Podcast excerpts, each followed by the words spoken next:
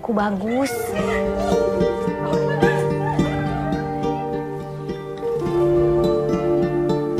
Seniki mahare panjer krihin. Lan ning malam pertama maler perawan. Kontan kula tambih malih selawi juta. Yuni cuman pengen ibu ngebantu nih Yuni ngurusi sekolah.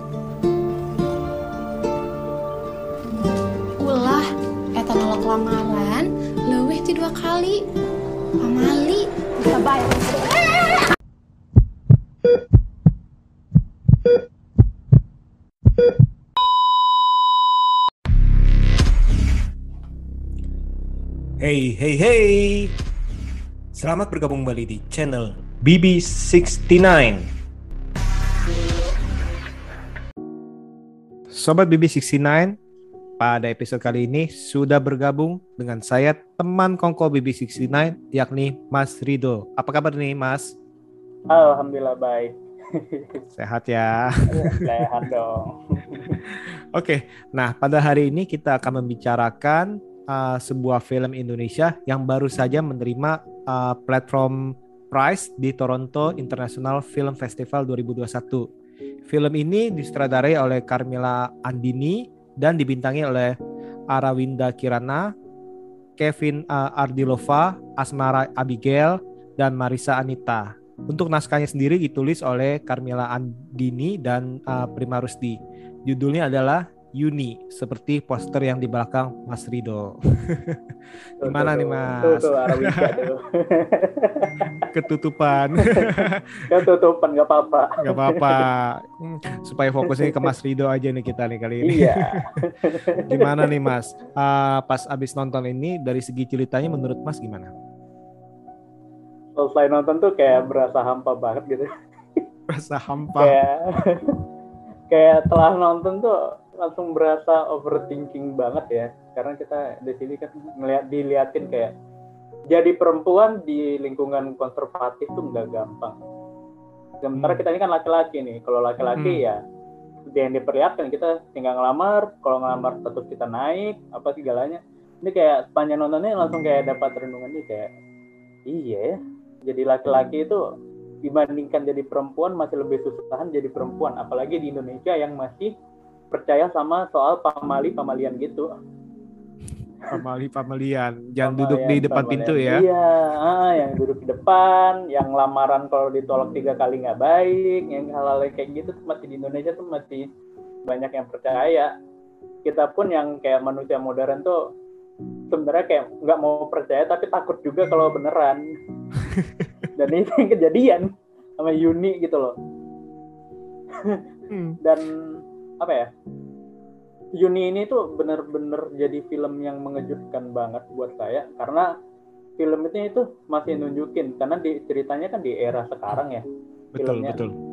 Nah, dan di sini kita diperlihatkan kalau pernikahan dini itu yang untuk apa sih yang perempuannya masih umur belasan tahun terus laki-lakinya umurnya mungkin 20 30 itu tuh masih ada padahal dulu kalau kata orang tua itu kayak oke kalau zaman dulu tuh memang ada orang tua yang yang nikahin anaknya yang umur 14 15 zaman dulu kan oke masih ada. Tapi ternyata di film itu malah masih dikejutkan gitu loh kayak pernikahan dini itu sampai sekarang tuh masih ada dan malah masih di apa namanya diwajarkan sama orang sekitar. Kayak misalnya diperkuat dengan adegan ketika Yuni dilamar sama Iman dan ditolak terus itu diperkuat kalau hal ini tuh masih diwajarkan waktu ketika si Yuni lagi di toilet gitu kan katanya. Kata teman-temannya katanya kalau aku yang dilamar tuh aku langsung seneng banget dari situ saya langsung kaget gitu kayak ah oh jadi zaman sekarang itu pernikahan dini anak umur 16 tahun 17 tahun sama yang umur 30 tahunan gitu masih ada gitu ya. Jadi kayak benar-benar film ini tuh ngasih sesuatu yang mengejutkan aja gitu untuk saya yang tahunya sekarang kan ya karena pemerintah kan udah ngebatasin kan pernikahan sekarang bolehnya itu ada batas umurnya yang wajar yang diperbolehkan kan. Itu sih Hmm. benar-benar mengejutkan sekali sih film Yuni ini jujurnya Betul betul.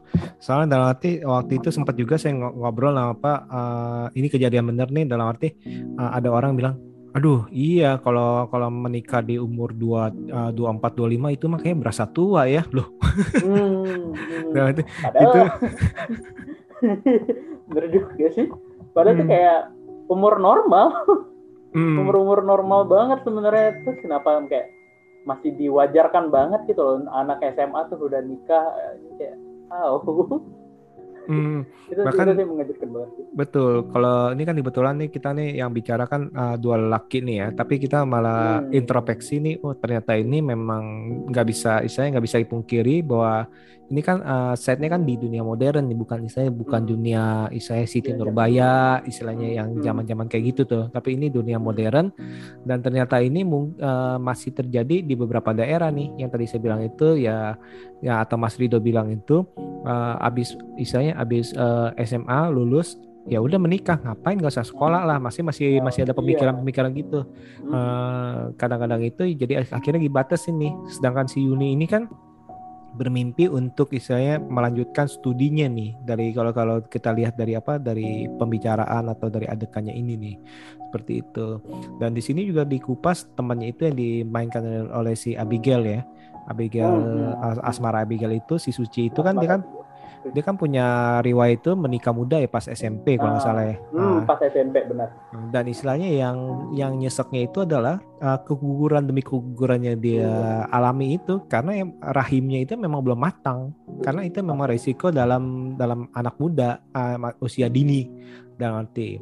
Tapi istilahnya akhirnya itu mendapat perlakuan yang tidak semena-mena dari suaminya malah istilahnya dianggap oh wanita nih bohong nih istilahnya. Oh, hmm, hmm. jangan Nah. langsung supaya kabur Hmm, hmm. Nah ini sih cukup miris sih ya dalam arti ya. miris sekali. Hmm.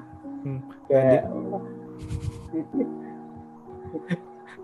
Iya. Tuh kayak nonton ini tuh udah langsung kayak aduh kok kita kayak sebagai laki-laki brengsek banget ya berasanya gitu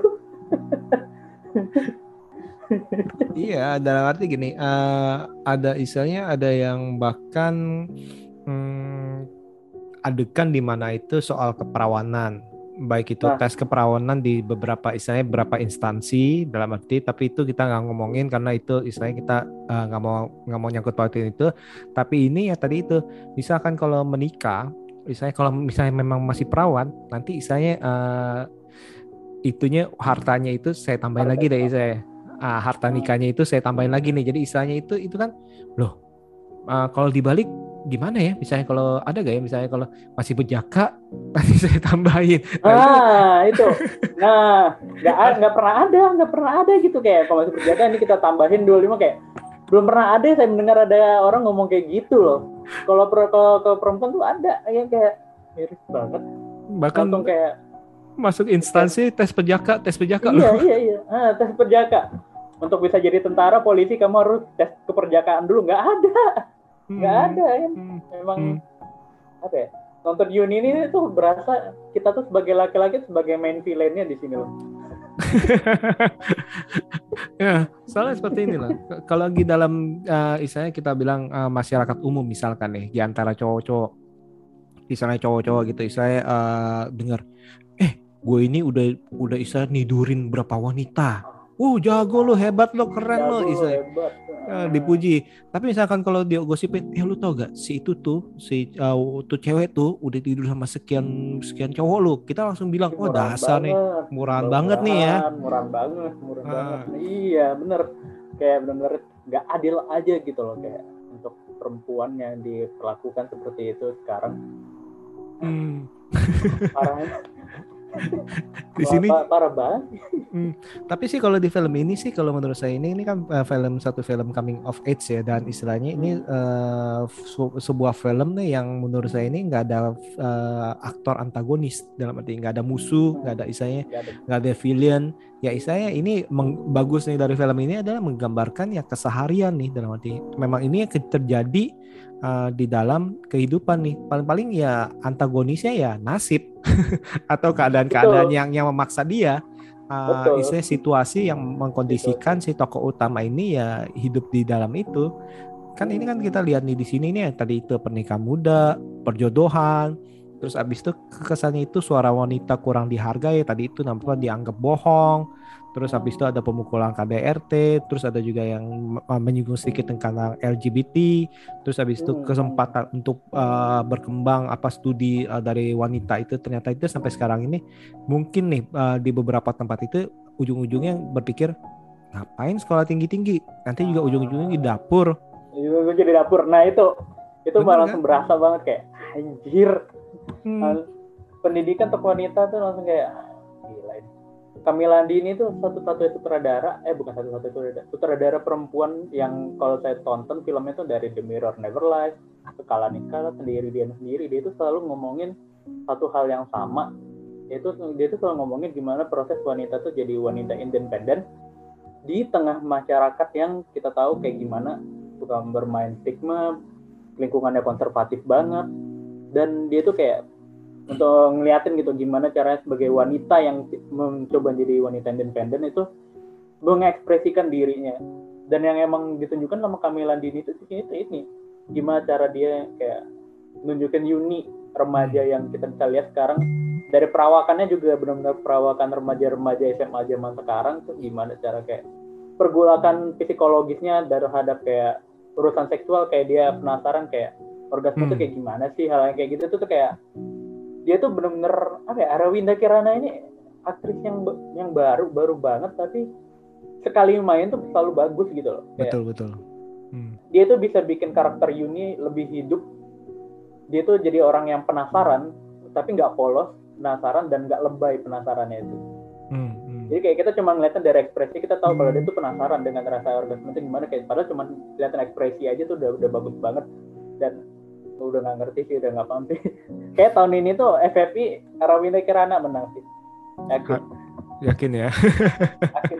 udah 100% udah 100% lawannya nggak ada sih belum ada lawan sih ya sejauh ini Arawinda udah paling oke banget sih Hmm, hmm, hmm, hmm. Nah, nanti kita lihat aja, kita lihat aja.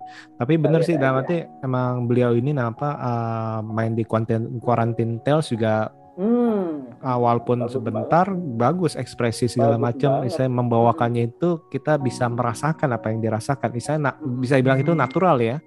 Di sini natural banget di sini pun eh, sebagai istilahnya kita ngomong sebagai ABG eh, ngomongnya ABG kali ya, atau istilahnya remaja ya. Ah, sebagai Remaja rem- lah sebagai remaja ini juga dia ini bagus dalam arti remaja yang dalam pergolakan nih karena ini cukup unik sih dalam arti di satu sisi ini dia ini uh, seorang yang uh, banyak pertanyaan-pertanyaan banyak pergolakan-pergolakan karena dikungkung dalam arti terus habis itu punya kebiasaan klepto klepto di satu Klepto Satu- ungu. jadi bukannya klepto ungu itu kita nggak tahu untuk klepto ungu kali ya. nah itu berarti ini orang memang bukan orang yang eh, baik atau orang yang suci benar-benar suci atau Hmm. baik benar-benar baik nih dia ada sisi-sisi yang memang kurang apa gimana tapi Hmm. ya itulah yang bagus nih dalam arti ya eh, sangat-sangat membumi dan kita bisa mungkin bisa melihat eh, menemui di eh, dalam kehidupan kita sehari-hari atau teman-teman kita atau bahkan kita sendiri nih kayak mencari tahu dalam arti eh, ngobrolan di padang rumput tuh ya sama teman-teman itu ya. Hmm, hmm, hmm. itu kan ya ternyata itu cewek pun ngomong seperti cowok-cowok ngomong Ngomong- istilahnya kan. ngomong betul betul. Karena kan ini kira kayak cuma cowok-cowok aja ngomong ternyata cewek-cewek juga sama sama aja sebenarnya dan mereka ngomonginnya juga bisa bilang lumayan frontal sih ya bahasanya secara bahasa tuh. Dan ya kita jadi kata oh jadi kalau perempuan tuh ngomonginnya itu bukan kayak sekedar dalam pikirannya kayak cuma ngegosip ngegosipin cewek lain tapi ya itu sih wajar ya. Cara ngomongnya juga kayak natural banget deh kayak ya udah kayak ngobrol nggak ada skrip udah ngomong aja terserah kalian bebas mau ngomongin apa intinya ini. Hmm, itu sih yang kayak pertemanan mereka tuh benar-benar chemistry tuh saking udah dapetnya tuh ya apa ya kita nggak tahu kalau beneran ada di skripnya dia mereka pas ngobrol tuh apa enggak tuh nggak ada tuh. Benar-benar natural aja gitu tuh padahal kalau kita lihat tuh ada Boas sama Neneng Risma yang kita tahu komika. Kalau hmm, komika kan ya masih agak di ya, diremehin gitu lah karena bukan basicnya acting tapi ternyata tuh Neneng tuh salah satunya bagus banget di sini tuh main. Hmm, dia hmm. bisa kayak sambil nangis yang waktu di, apa ya, di kamar ah sebelum pernikahan yang kamar dia nangis sambil ngomong tuh kayak wow neneng yang selama ini kita tahu di imperfect yang apa ya bisa bilang karakternya yang rada-rada polos-polos gimana gitu. Yang ternyata kayak gitu bisa tuh tiba-tiba- hmm, pendewasaan acting ya? Hmm, betul betul banget. Betul banget. Pendewasaan karakternya bagus banget. Dan kayaknya emang kita nggak bisa terus-terusan ngeremehin uh, aktor yang sebelumnya itu komika gitu. Dan ini udah nunjukin Gendeng ini udah nunjukin banget sih emang. Luar Hmm. biasa banget. Konon komika itu adalah orang yang serius sebenarnya. Ibarat uh, Hmm, kan betul. kayak si Robin Williams segala macam ataupun Hmm. si Ernest ataupun ya yang lain-lain kita Ari Ari Kriting dan lain-lain itu Ari yang kita tahu Ari. itu ya mereka itu jangan dipikir itu sehari-hari itu ya tanda kutip itu mau lucu terus ya enggak mereka justru komika itu justru memikirkan apa yang mereka harus bawakan di panggung seperti itu. Nah itu cukup memang mem- memang cukup mengejutkan sih. Dan kasusnya pun dalam arti kasus di dalam cerita ini yang dinikahkan secara paksa itu dalam arti itu nyesek juga ya. Dalam arti ya mungkin aja mungkin aja dijebak ya. Dalam arti wah gue main kawinin Hmm. misalnya Mas kayak Dido nih. fitnah-fitnah masyarakat ya tahu lah ya kita. Fitnah-fitnah masyarakat kayak pas pas denger dia ngomong itu kayak aduh berasa banget akhirnya kayak fitnah masyarakat tuh kejam banget. Apalagi kalau misalnya satu suara tuh masyarakat ngefitnahnya tuh kayak padahal salah apa yang diomongin. Ya kita nggak tahu ya sama sekali kan nggak ada dijelasin ya sama sekali tuh kayak wah udah berasa banget nih nangisnya itu udah dapet. Eh, kayak wah udah udah udah udah benar-benar bingung ngomong apa tuh ngeliat neneng udah nangis ya. pas habis itu dia nikah habis itu adegan selanjutnya nikah kayak wah anjir beneran nikah. Bener masyarakatnya jahat banget dan itu diliatin lagi lagi-lagi dari si Yuni tuh waktu lagi silat ngeliat dia tuh.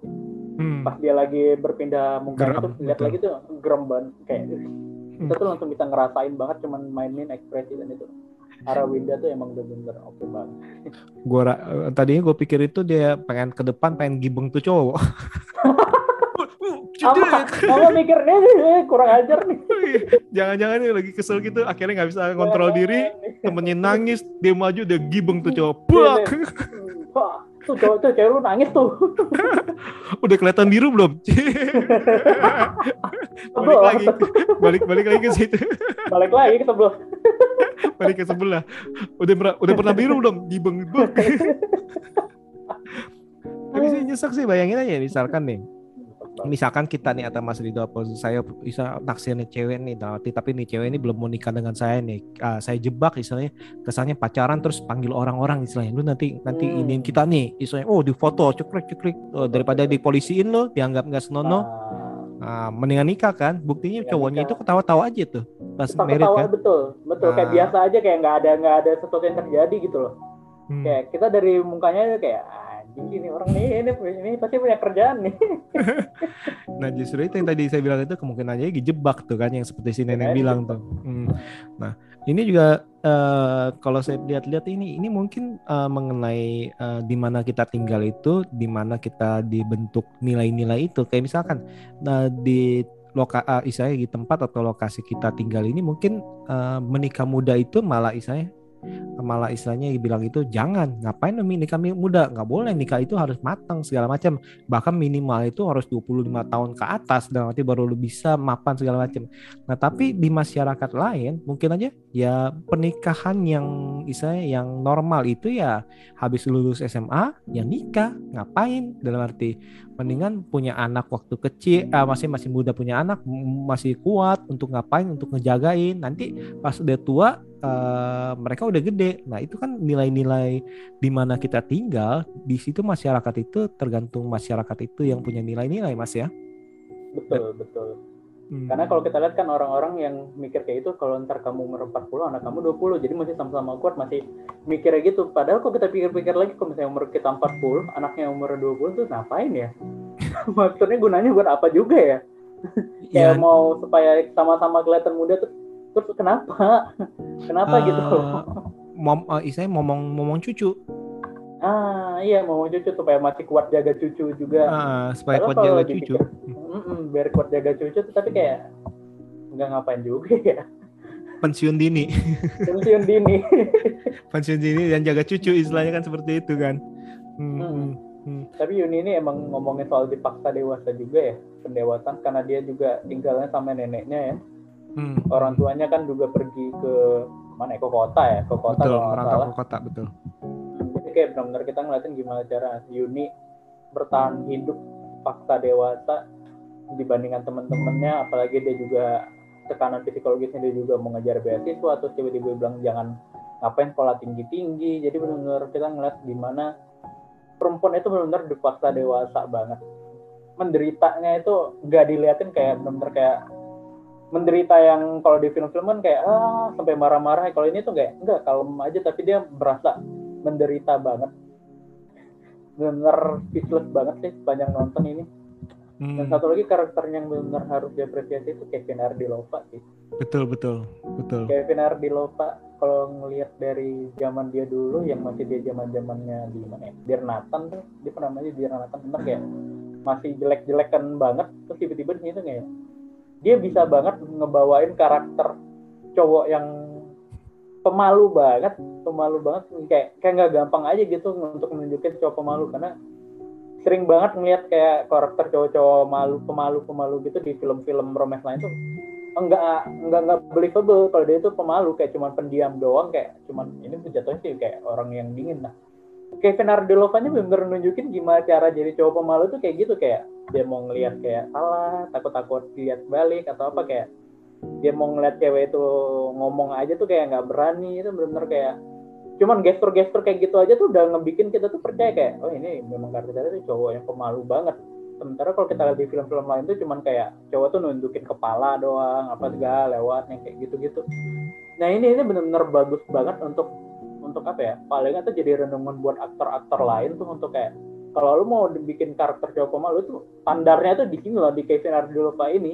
Mainin gestur lu jangan Hmm, sampai kayak cowok eh cewek yang lo lagi suka tuh lagi ngomong ya bukan nunduk nunduk kayak gini nunduk nih ngapain? Apa yang mau dilihat di bawah gitu loh tanah atau apa gimana?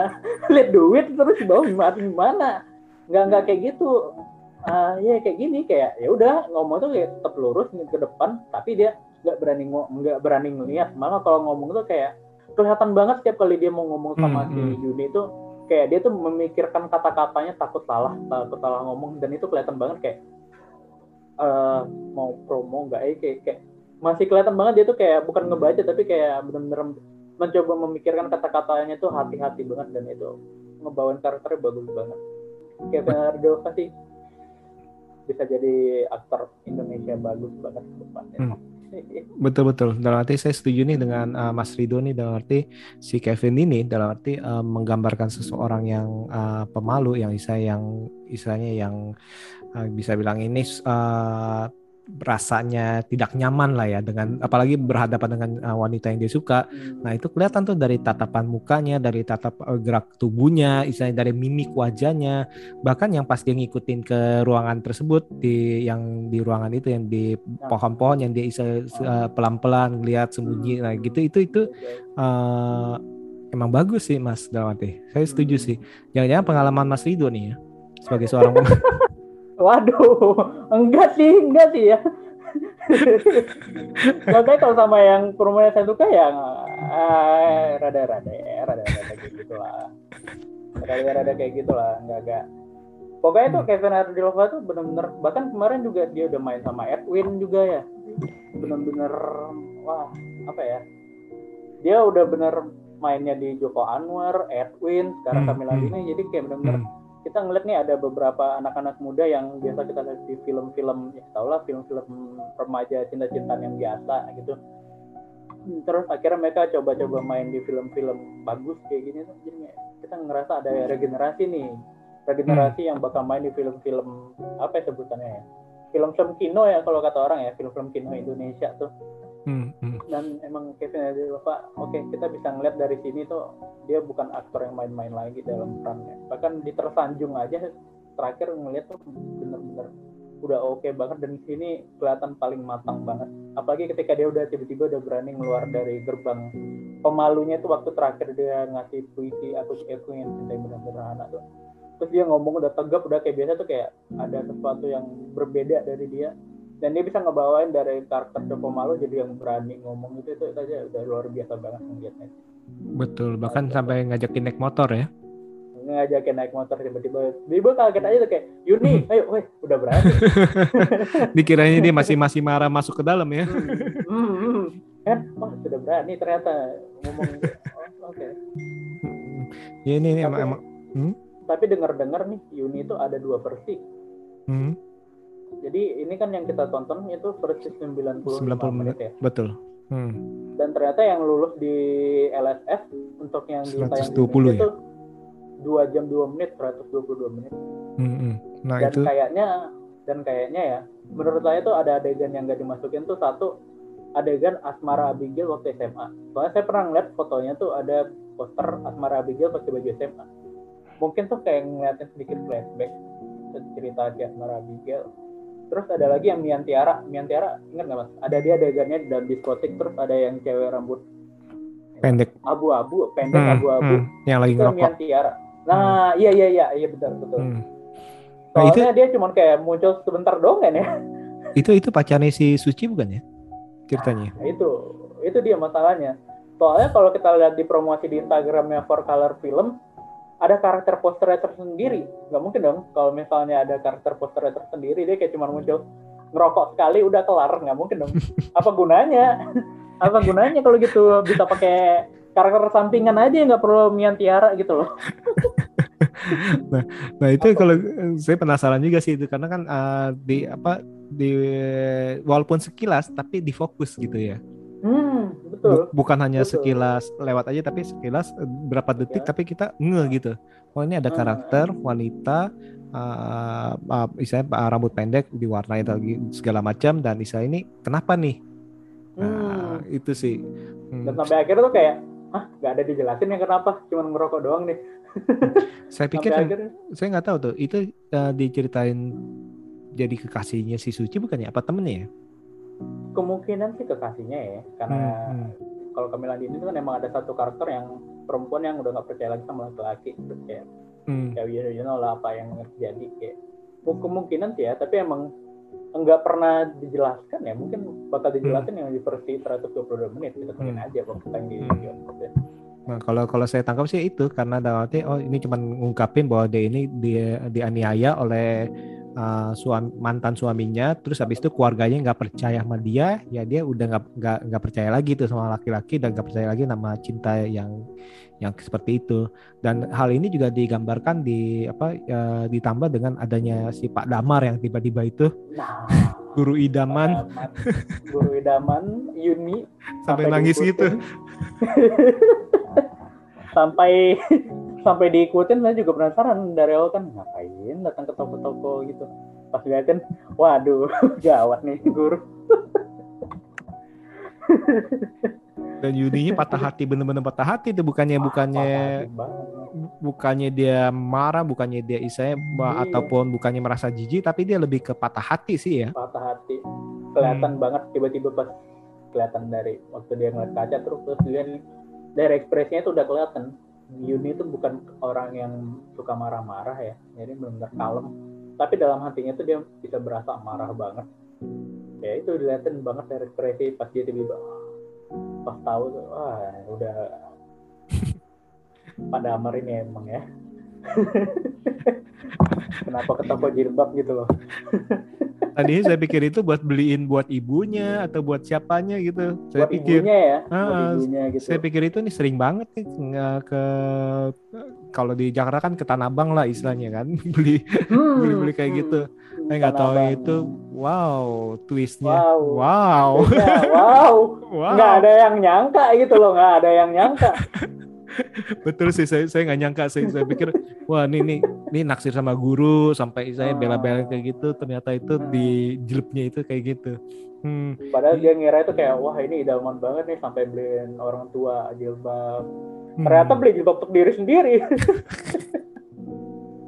betul betul betul. Nah ini juga yang menarik adalah uh, pemakaian warna ungu ya seperti itu Warna ya. ungu, Nah ini saya nggak tahu nih kalau ungu kan art- ada beberapa arti nih ada artinya kemewahan, kebijaksanaan, keberanian, terus habis itu ada juga kalau nggak salah itu eksotik ya. Terus habis itu Eksotik. kreativitas, duka. Nah ini kayaknya cukup menggambarkan film ini ya. Bener, bener cukup menggambarkan karakter Yuni banget. Hmm. Tapi kalau sebenarnya apa yang saya lihat adalah seperti kata teman sekolahnya ungu warna janda. Ngomong-ngomong gue favoritnya warna ungu loh. Waduh, Kenapa- Klepto juga nggak ya? Klepto Klepto juga ya? Tergantung kalau kalau ada action figurnya si Joker atau Valentine kan ungu kan. Oh iya bener. oh iya bener. Terus Thanos kan ungu. Oh iya. Semuanya. Tapi emang nggak pernah dijelasin ya selama ini kenapa dia suka warna ungu tuh nggak pernah ada penjelasannya ya? Enggak, enggak ada, enggak ada. Nggak, nggak ada ya, nggak ada penjelasan. Soalnya kalau saya pikir ya, kemungkinan besar alasan kenapa Yuni milih ungu tuh kayak ada faktor psikologis gitu loh. Karena kan kalau di apa tes psikologis tuh ungu tuh artinya apa gitu lupa. Nah itu tadi itu. Ada arti ah, keberanian atau apa. Tapi mungkin itu kan sifatnya. Tapi mungkin ada ada kayak mungkin trauma atau apa ya kita nggak tahu. Hmm. Nah tadi itu yang tadi saya bilang itu tadi ada apa kemewahan, kebijaksanaan, Keberanian. Ah, ah. keberanian, eksotiks, terus habis itu kreativitas dan ada duka istilahnya atau istilahnya kematian dalam arti sih. Hmm. Hmm, hmm. Oh, ya, menggambarkan. Oh, benar. Nah kalau di sini saya nggak tahu nih dalam arti eh, sang sutradara ini menggambarkan ini apakah semuanya itu fase hidupnya si eh, atau sifat dari si Yuni ini karena emang semuanya ada nih dia kan Hmm. awalnya itu cukup bijaksana untuk eh, eh, ngasih apa ngasih eh, nasihat kepada si neneng istilahnya kan. Habis itu berani dia kan emang sampai dibilang gue mah nggak nggak kayak lu Yun. Gue lu berani gue mah nggak berani. Nah seperti itu. Eksotiknya juga dapat kan pas uh, adegan dari awal pun sampai saya adegan di dia apa uh, setengah-setengah menggoda. Nah kreatifnya juga cukup kreatif dia dan akhirnya duka. Seperti itu. Sekali. tapi Thanos kok nggak kayak gitu ya? Nah, Thanos cuman duka doang kayaknya yang ngambil ya, sama keberanian. eh, tapi dia bener sih kreatif juga sih ya bener juga bijaksana juga sih istilahnya ini populasi ini udah terlalu bodoh nih bijaksana Oh, iya, sih benar. eh bener juga sih Bener juga ya. dan dia kemewahan juga emang bener sih dia istilahnya kan keraja istilahnya penguasa bener juga bener-bener Oh, iya, berani benar. ngelawan siapa pun berani istilahnya ngelawan Oh, iya. Hulk pun berani iya iya Iya iya. bener juga ya. Wah kalau gitu Oh, bener juga saya suka ungu nih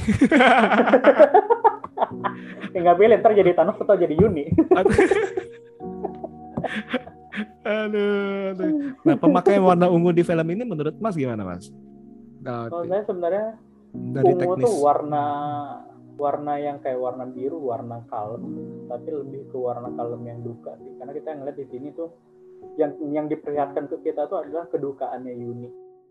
Kesukaannya jarang jarang banget kelihatan malah lebih keduka karena dia jauh dari orang tua, dia sering dilamar sama orang, dia sering jadi bahan gosipan orang, ya kan? Hmm, hmm. eh ya benar-benar terus dia tiba-tiba ternyata pak guru idamannya kayak gitu jadi kayak benar-benar nunjukin warna ungu di sini tuh untuk nunjukin seberapa dalam dukanya si Yuni tapi dia bisa menghadapinya dengan kalem gitu sih sebenarnya kalau dalam pikiran saya ya.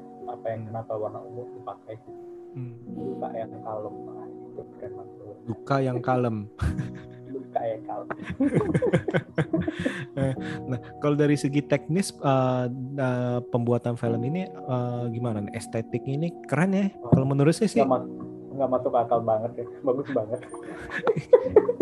itu wow dalam arti dari pergerakan kamera, sinematografinya, uh, semuanya itu bahkan yang tadi Mas bilang itu apa? Uh, pas dia ngobrol di padang rumput itu Ada pergerakan merumput. pergerakan kameranya Dalamnya. indah. Bener indah banget kayak nggak sembarang cantik banget sih dari pergerakan kamera sinematografinya juga apa ya penyusunan warnanya juga editingnya juga bagus banget sih dari Lee Chatamatikol Lee Chatamatikol itu yang ngedit filmnya Apichat Pangwirtakul yang tahun ini menang di Cannes film Memoria tuh dia yang ngedit dan hasilnya ternyata pas dia ngedit film Indonesia nggak masuk akal banget. Cantik. Cantik banget sih secara keseluruhan tuh. Unit 95 menit tuh saya ngeliat film yang cantik banget secara apa pun. Dari gambar dari apa sih warna pemain acting semua itu benar dieksekusi sempurna banget. Benar-benar sempurna dan benar-benar matang. Tuh ingin loh untuk nunjukin tuh film yang matang dan cantik itu bisa ada di Indonesia tuh kayak gini. Ya hasilnya kayak film unik. Benar-benar udah udah udah bingung sih panjang nonton kayak kok nggak ada cacatnya sama sekali ini filmnya? Kalaupun ada kecacatan itu dikit kayak apa ya peran kayak Muhammad Khan. Muhammad Khan kan best actor FFI ya. Tapi sayangnya dia kayak cuma muncul kayak kualitas actingnya nggak dipakai. Kayak cuma nongol tuh cuma untuk ngeliatin kayak ya ini aktor langganan kita di sini untuk for color film tapi kayak wah, sayang banget sayang banget kalau cuma muncul kayak gitu doang best actor loh best actor loh gini doang sayang banget Mungkin supaya sinarnya juga apa? Sinarnya untuk yang lain kali, Mas. Hmm, mungkin mungkin mungkin tapi kayak wah best actor loh kenapa diginiin sayang aja sih sayang aja sih. Hmm, hmm. Benar sih. Ini sih kalau menurut saya nih ini uh, sebuah film yang indah tapi ya kelam. Hmm, betul. Sebuah yang film yang manis tapi pahit.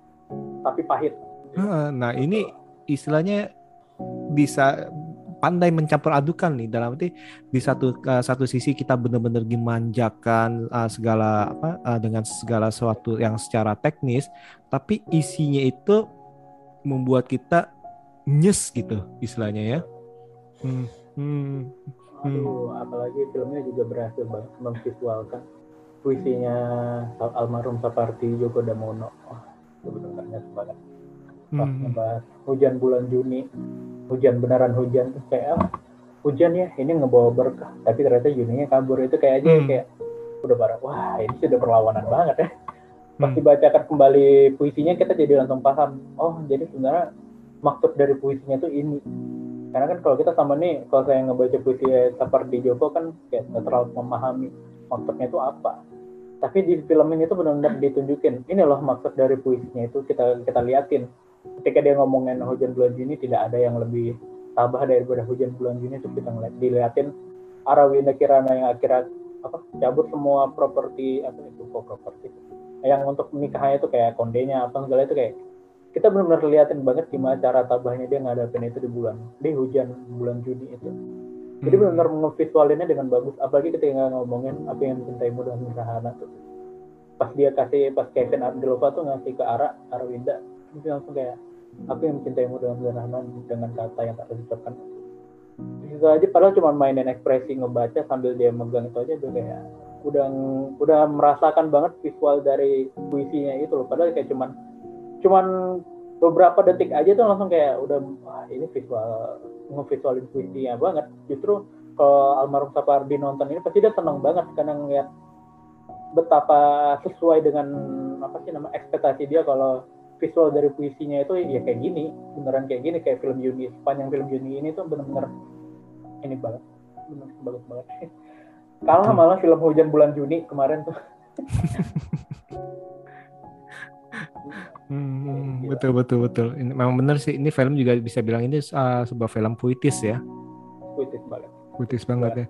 Uh, endingnya pun uh, mungkin membuat kita uh, open ending ya, nggak tahu ya. Kita Open. biar dalam arti uh, biar penonton yang Bertanya-tanya. menafsirkan kali ya. betul betul sekali Mungkin harus tanya orang dalam sini nanti nih. hmm siapa tahu ntar ada yang komen lagi ya Arahnya komen ya Lebih arahnya komen ngejelasin kayak ya kita nggak tahu kan amin amin. amin tiba-tiba amin ya. amin semoga gitu. amin biar kita tahu biar kita tahu gitu loh Hmm, hmm, banget sih ininya hmm, hmm. Eh, Oh. apa ya, ending ending ini pas lagunya juga keputar hujan bulan Juni itu kayak ah, agak Jelek. udah cepet banget ah ini inilah udah. Bingung lah udah. Ngapain lagi? Sih habis itu Tap- Tapi endingnya layak gak? layak banget. Cocok Layak ya. banget sih. cocok banget. Hmm. cocok banget sih untuk kayak nge-pay off nge-pay off apa yang udah terjadi sama Juni selama ini tuh langsung kayak udah udah terbalas tuh udah semua. Hmm. udah yang terbaik lah buat Juni gitu Hmm. yang terbaik betul betul betul yang terbaik Hmm, hmm, hmm. dengan apa segala segala sesuatu yang dia apa sudah jalani eh, segala istilahnya tindakan yang sudah dia ambil keputusan keputusan yang dia ambil yang mungkin bagi beberapa penonton ini ngang- nganggap itu keputusan keputusan yang salah tuh dalam arti kenapa dia sama si yoga masih berbuat seperti itu ya kalau menurut saya itu bukan suatu keputusan yang salah juga dalam arti Betul. itu ya dia hanya mengekspresikan dirinya ya itu kemauan dia pemberontakannya Iya. dia di situ dalam arti Hmm. itu yang dia mau dia lakukan Jadi bukannya sebagai kalau menurut saya nih, kalau saya nangkepnya itu dia itu uh, bersama si yoga itu, istilahnya akhirnya bersama awalnya, uh, istilahnya di tengah-tengah lah kita ngomong kalau ngomong akhir awal itu.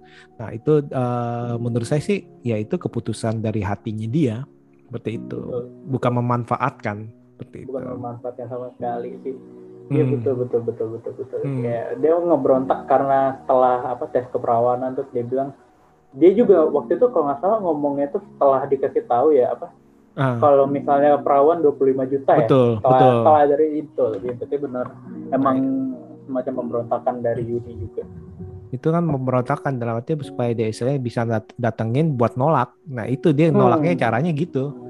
Kayak gitu No- betul. nolaknya uh, ke cowoknya ya seperti itu. Nih gue ini ini nih. Tapi sebenarnya kan bisa bohong ya. Iya sebenarnya bisa aja bohong tapi ya karena kan dia Yuni Jujur. juga penasaran jujur dan Penasaran. penasaran jujur dan penasaran Penasarannya itu sih ya di garis bawahi ya. penasarannya di garis bawahi Tapi itu lucu sih yang adegan ngom- ngomong di padang uh, padang rumput itu temennya kan yang udah menikah bilang iya waktu itu tuh malam pertama sebenarnya saya sakit tapi saya uh, nggak berani nggak berani mengekspresikan bahwa saya kesakitan karena Iya. takut. Nah itu kan takut itu miris sih ya menurut saya ya dalam artinya jadi berpura-pura karena karena takut. Nah itu dia tuh yang salah satu yang disentil juga nih. Ini sih kayak banyak sentilan-sentilan untuk misalnya ketidakseimbangan antara pria dan wanita Ya, di mana wanita harus berani bersuara berani istilahnya mengambil uh, keputusan untuk uh, ya istilahnya tin- bertindak is- seperti itu sih. Jangan misalnya kayak misalnya kawin paksa atau segala macam. Itu mungkin saat ini nih sang penulis naskah dan sekaligus sutradara ini ingin menggambarkan ya ya harus nih sudah harus nih dalam arti konsekuensi dan mungkin mengajak masyarakat untuk mem- uh, melihat bahwa apa yang dilakukannya uh, di oleh kita belum tentu ini baik untuk uh, orang tersebut kita sebagai masyarakat nih. Di mana pun di mana pun kita berada kita kan pasti kan punya nilai-nilai sosial yang berbeda nih di antar daerah. Nah itu uh, belum tentu nih uh, cocok uh, terhadap orang tersebut seperti itu. Hmm. Betul Hmm. betul sekali. Dan Hmm. masyarakat menonton film ini sih. Wajib banget ya. Hmm. wajib banget karena emang edukasi banget ya untuk masyarakat ya untuk apa ya kita tuh udahlah tinggalin aja stigma-stigma lama yang benar-benar gak bagus. Kalau mau stigma yang dipertahankan yang bagus-bagus juga. Jangan seperti hal-hal kayak gini harus kayak perempuan tuh harus itu nggak usah sekolah tinggi-tinggi. Bener edukasi ini benar-benar tamparan banget buat masyarakat kita masyarakat Indonesia yang kita tahu sendiri masih benar-benar apa ya bilangnya ya, bahasanya yang halus ya. Benar-benar eh, eh, masih terlalu bukan kuno sih bilangnya ya masih terlalu percaya dengan hal-hal yang yang sebenarnya. Kalau kita pikir-pikir lagi di era sekarang tuh nggak wajar gitu.